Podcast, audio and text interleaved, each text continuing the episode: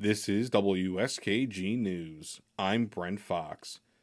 Supporters of a bill that would legally give terminally ill people the option to end their lives were at the Capitol on Tuesday to make a last minute pitch to lawmakers who are still on the fence over the issue.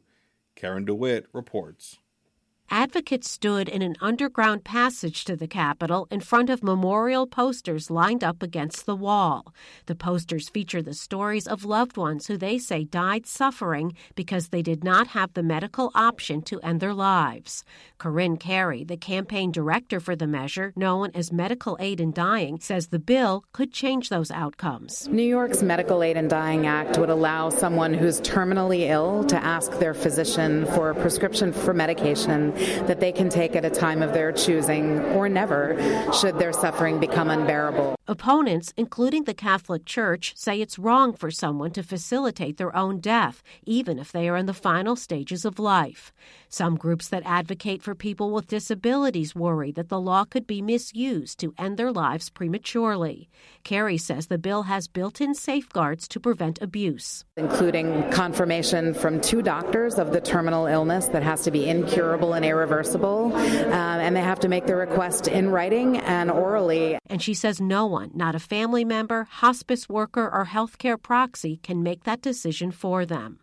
Melissa Milch is the daughter of Dr. Robert Milch, a hospice care physician. She says she grew up hearing stories from her father about the suffering endured by many of his patients in their final months and weeks of life.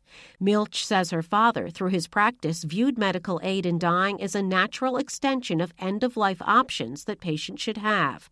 Milch says her father asked for that option himself when his cancer became terminal. She says he spent the last few weeks of his life advocating for it. He spent a very, very good portion of his time when he was able and healthy enough, calling lawmakers and writing letters to the editor and talking about the importance of patient advocacy, of patient autonomy, of having peaceful death versus a death filled with suffering and strife. The bill did not advance. Dr. Milch died in June of 2021.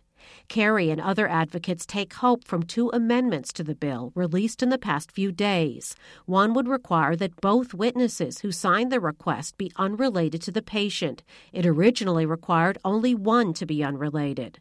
Another amendment would require that the attending doctor, as well as the state health department, provide educational material on alternatives like hospice and palliative care. Carey says they will try in the final two weeks of the session to garner the votes needed for the measure to pass. There's a world of time between now and June 9th. Uh, in Albany terms, if they have the will to do it, it can get done. The neighboring state of Vermont recently updated its medical aid in dying law to allow people from other states, including New York, to access the procedure. In Albany, I'm Karen DeWitt.